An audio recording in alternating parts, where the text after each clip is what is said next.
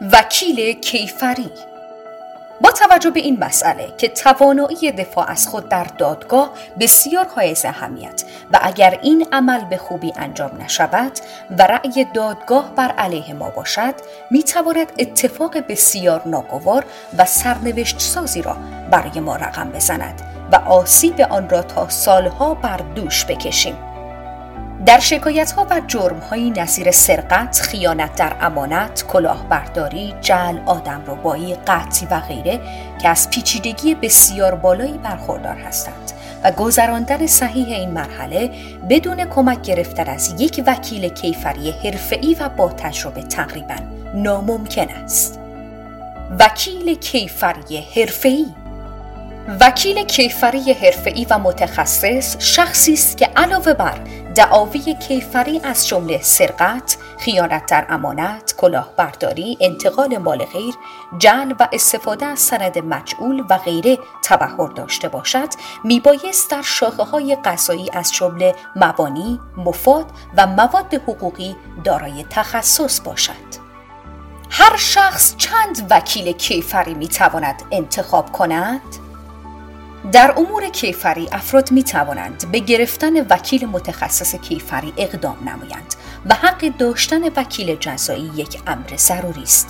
لازم به ذکر است در محاکم کیفری یک پرونده هایی مانند تجاوز به عنف هر یک از طرفین می توانند مستنداً به ماده سیصد و هشتاد و پنج قانون عاده که حد اکثر سه وکیل کیفری انتخاب نمایند. مطابق اصل سی و پنج قانون اساسی جمهوری اسلامی ایران، در تمام محکمه ها دو طرف حق دارند برای خود وکیل داشته باشند و چنانچه توانایی گرفتن وکیل کیفری را نداشته باشند، باید برای آنان امکانات تعیین وکیل کیفری فراهم گردد. وکیل کیفری رایگان یا وکیل تسخیری. چنانچه شخص متهم و یا شاکی توانایی مالی برای اخذ وکیل کیفری را نداشته باشد، برای آن شخص در جرایم خاص وکیل تسخیری اتخاذ می‌گردد. در کلی دعاوی ایضا دعوی کیفری، غفلت از انتخاب وکیل و مشاوره با ایشان می‌تواند باعث بروز خسارات جبران ناپذیری گردد. در تمامی دعاوی اخص دعاوی کیفری، با توجه به اهمیت جرم و تخصصی بودن آن، مشاوره با وکیل امور کیفری مجرب ضروری است تا با تصمیم گیری صحیح و در کوتاه‌ترین زمان به نتیجه برسند. پرونده های کیفری به جهت اینکه مستقیماً با جان و مال و حیثیت و آبروی افراد سر و کار دارد و چه زیان دیده و چه متهم، برای جلوگیری از تضییع حقوق خود و تأمین منافع خود تلاش می نمایند، لذا در دعاوی کیفری مشاوره با وکیل راهگشای شما خواهد بود. خصوصیات و ویژگی های مهم وکیل کیفری. با اعطای حق وکالت به یک وکیل کیفری مجرب، در دعاوی مربوطه میتوان بیشترین اطمینان را از موفقیت در پرونده کیفری کسب نمود. لذا بهترین دفاع اتخاذ و مطلوبترین نتیجه کسب خواهد گردید. چرا که کیفیت طرح شکایت از طرف وکیل مجرب کیفری بدون شک فنی خواهد بود و نتیجتاً خروجی کار به نحو شایسته به سرانجام خواهد رسید. تحصیلات یک وکیل کیفری مجرب.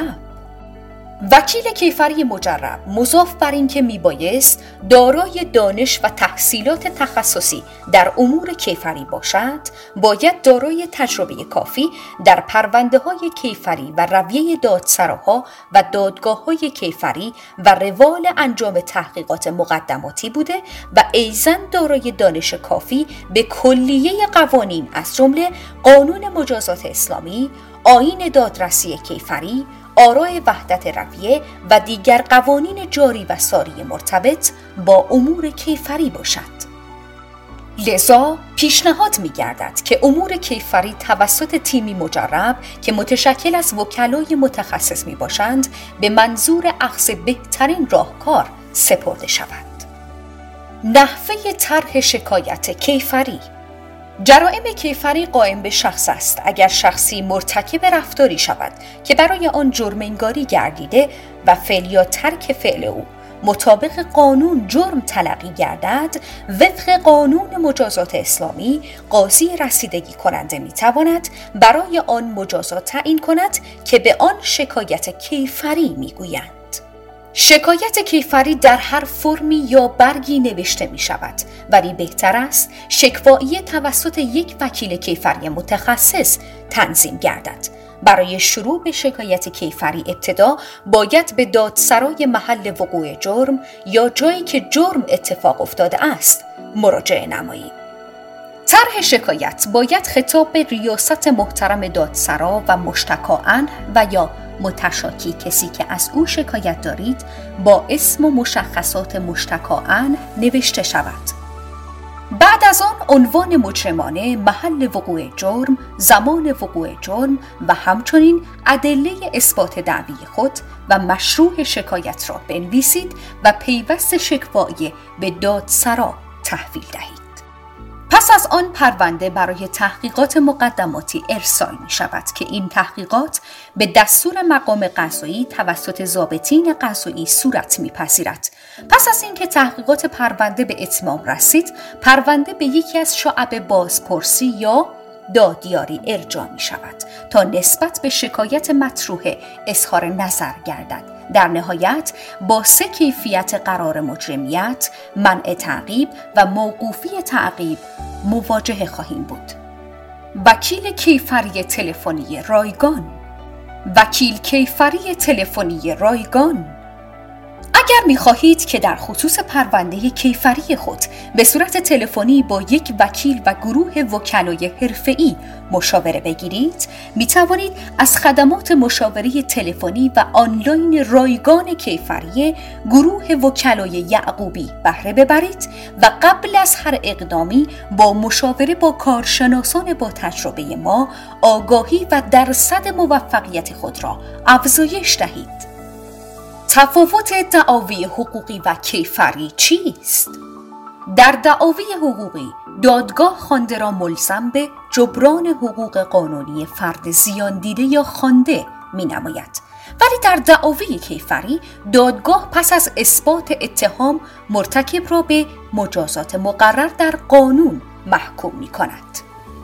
در دعاوی که موضوع حقوقی دارند باید خواسته در برگه مخصوص دادخواست تنظیم شود و اگر برگه دادخواست تنظیم نشود مورد پذیرش دادگاه قرار نمیگیرد، اما شکایت کیفری میتواند در هر برگه‌ای تنظیم گردد. در دعاوی که موضوع حقوقی دارند پرونده با رضایت خواهان دعوی خاتمه می‌یابد، ولی در پرونده‌های کیفری و علل خصوص پرونده‌هایی که جنبه عمومی دارند مانند کلاهبرداری و سنا رضایت شاکی پرونده منجر به ختم پرونده نمی‌شود. در شکایت حقوقی به شکایت کننده خواهان و به طرف او خوانده می‌گویند. در شکایت کیفری به شکایت کننده شاکی و به طرف او متشاکی یا مشتکا عنه گفته می شود. دفتر ما امکانات بهره‌گیری از وکلای متخصص کیفری بهترین مسیر را جهت موفقیت پرونده برای شما عزیزان فراهم می نماید. مهمترین دعاوی مهم کیفری. جرم جعل چگونه محقق می شود؟ در قانون مجازات اسلامی جرم جعل تعریف نشده است، ولی مصادیق آن ذکر شده است، مانند خراشیدن و تراشیدن. در جرم جعل مرتکب اقدام به تنظیم نوشته یا سندی می نماید که شبیه برگ اصلی می باشد و از آن سند و نوشته امضایی یا مهری را به جای صاحب نوشته اصلی تنظیم می نماید و یا سندی را مخدوش می نماید و یا چیزی به سند اضافه کند. در واقع جعل کردن به معنی دگرگون کردن یا منقلب کردن به قصد تقلب است. جرم جعل هم به صورت مادی و هم به صورت معنوی تحقق می‌یابد. جعل مادی یعنی اینکه با استفاده از روش‌های فیزیکی مانند خراشیدن یا سیاه کردن یا الحاق تغییراتی در ظاهر سند ایجاد شود. جعل معنوی یا مفادی جعل در مفادان است و در این نوع جعل هیچ گونه تغییری در ظاهر سند یا نوشته ایجاد نمی شود، ولی محتوا و مفاد آن تغییر می یابد. مثل اینکه چیزی که اقرار شده را اقرار نشده جلوه دادن. جرم جعل از زمره جرائم غیر قابل گذشت محسوب می شود و در صورتی که شاکی خصوصی رضایت دهد، جائل از تعقیب کیفری و مجازات معاف نمی شود. اگر کسی مدعی است که سندی بر علیه او جعل شده است، می تواند با شکایت کیفری از جعل کننده یا به عبارتی جائل شکایت کند و در این خصوص می تواند تقاضای ارجاع امر به کارشناسی نماید. خیانت در امانت چگونه محقق می شود؟ مطابق ماده ششصد و هفتاد و چهار قانون مجازات، شرایط تحقق جرم خیانت در امانت این است که باید مال امانی از سوی مالک به امین به یکی از روش‌های قانونی مثل اجاره، امانت، رهن، وکالت، قرارداد انجام کار سپرده شود. بنابراین عنصر سپردن عنصر اصلی تحقق جرم خیانت در امانت است و امین مال مورد امانت را استعمال، تصاحب، تلف و مفقود نماید. بنابراین عنصر مادی جرم خیانت عبارت است از استعمال، تصاحب، اتلاف و یا مفقود کردن مال امانی است. در صورتی که نیاز به مشاوره با بهترین وکیل کیفری با تجربه دارید، می توانید با شماره های مندرج در سایت تماس گرفته و از ما راهنمایی بخواهید. شرایط تحقق جرم کلاهبرداری چیست؟ جرم کلاهبرداری یعنی شخص با توسل به وسایل منقلبانه و یا فریب مال دیگری را ببرد. مطابق ماده یک قانون تشدید مجازات، مرتکبین ارتشا، اختلاس و کلاهبرداری، هر کس از راه حیله و تقلب مردم را به وجود شرکت‌ها، تجارتخانه‌ها، کارخانه‌ها یا با داشتن اموال و اختیارات واهی فریب دهد و به امور غیر واقع امیدوار نماید و یا با استفاده از اسم جعلی مال دیگری را ببرد، کلاهبردار محسوب می‌شود. مجازات جرم کلاهبرداری برابر ماده یک قانون تشدید مجازات، مرتکبین ارتشا، اختلاس و کلاهبرداری یک تا هفت سال حبس به علاوه جزای نقدی معادل مالی که عقص کرده است می باشد. یکی از عناصر مهم و سازنده جرم کلاهبرداری توسل به حیله، تقلب و مانورهای متقلبانه به منظور اخفال دیگری و بردن مال دیگری است. با توجه به اینکه جرائم کیفری علی خصوص جرم کلاهبرداری دارای پیچیدگی و دارای ظرافت‌های خاص خود می باشد، به شما عزیزان پیشنهاد می شود قبل از هر گونه شکایت کیفری با وکیل مجرب کیفری مشورت نمایید. جرم انتقال مال غیر چیست؟ انتقال مال غیر مطابق ماده یک قانون مجازات راجع به انتقال مال غیر مصوب پنج یک هزار و سیصد و هشت عبارت است از انتقال نامشروع و غیر قانونی مال متعلق به غیر توسط اشخاص دیگری. انتقال مال غیر هم نسبت به عین مال امکان پذیر است و هم نسبت به منفعت. بنابراین اگر شخصی بدون مجوز قانونی اموال دیگری را بفروشد، مرتکب جرم انتقال مال غیر شده است. رکن مادی جرم انتقال مال غیر انتقال مال است. جرم انتقال مال غیر از زمره جرائم غیر قابل گذشت محسوب می شود و همچنین این جرم دارای جنبه عمومی می باشد، لذا با گذشت شاکی پس از شکایت پرونده مختوم نمی شود و شخص مجازات می گردد. مجازات انتقال مال غیر با توجه به اینکه قانونگذار انتقال مال غیر را در حکم کلاهبرداری دانسته، به مجازات مقرر در جرم کلاهبرداری یعنی یک تا هفت سال حبس و رد مال محکوم کرده است.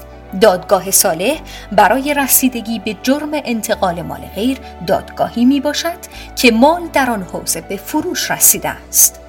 توجه داشته باشید که پرونده های کیفری مستلزم داشتن تخصص و تجربه بسیار می باشد.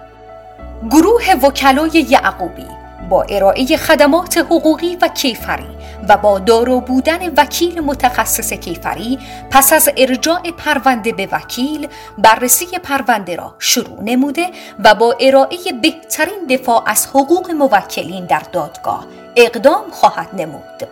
وکیل متخصص کیفری با تجربه بالایی که در زمینه جرائم کیفری دارد، از حقوق متهم یا شاکی دفاع می نماید و بهترین نتیجه را برای شما به دنبال دارد. بهترین وکیل کیفری. پرونده های کیفری پیچیده نیاز به مشاور و وکیل حرفه‌ای و با تجربه دارد. تجربه‌ای که از آن صحبت می‌کنیم، تجربه مربوط به چند سال انجام و به عهده گرفتن پرونده‌های وکالت نیست، بلکه یک عمر تجربه عمیق و تخصصی به دست آمده از یک گروه وکلای حرفه‌ای و با سابقه است. تجربه و تخصصی که سال به سال در گروه وکلای یعقوبی با موفقیت در پرونده‌های کیفری مختلف قوی‌تر و با مطالعه و پژوهش تخصصی قانون تکمیل‌تر شده است تا قادر به اخذ و احیای حقوق شما باشیم. بسیار مفتخریم که در طی سالها فعالیت مدافع و حامی حقوقی شما بوده‌ایم. جهت مشاوره حقوقی با شماره‌های مندرج در سایت تماس بگیرید. گروه وکلای یعقوبی با بیش از ده سال سابقه وکالت و با داشتن وکلای با تجربه و متخصص در زمینه وکالت در دعاوی کیفری، ملکی و خانواده، آماده ارائه بهترین خدمات به شما عزیزان می باشند. صفر بیست و یک چهل و چهار نود و هفت چهل و سه شصت و یک صفر بیست و یک چهارصد و چهل و نه هفتاد و چهار سیصد و شصت و یک. تهران، فلکی دوم، صادقیه، مجتمع طلا، طبقه شش، واحد چهار. ساعت کاری شنبه تا پنج شنبه از نه صبح تا هشت شب. فاطمه یعقوبی شصت ات جیمیل دات کام.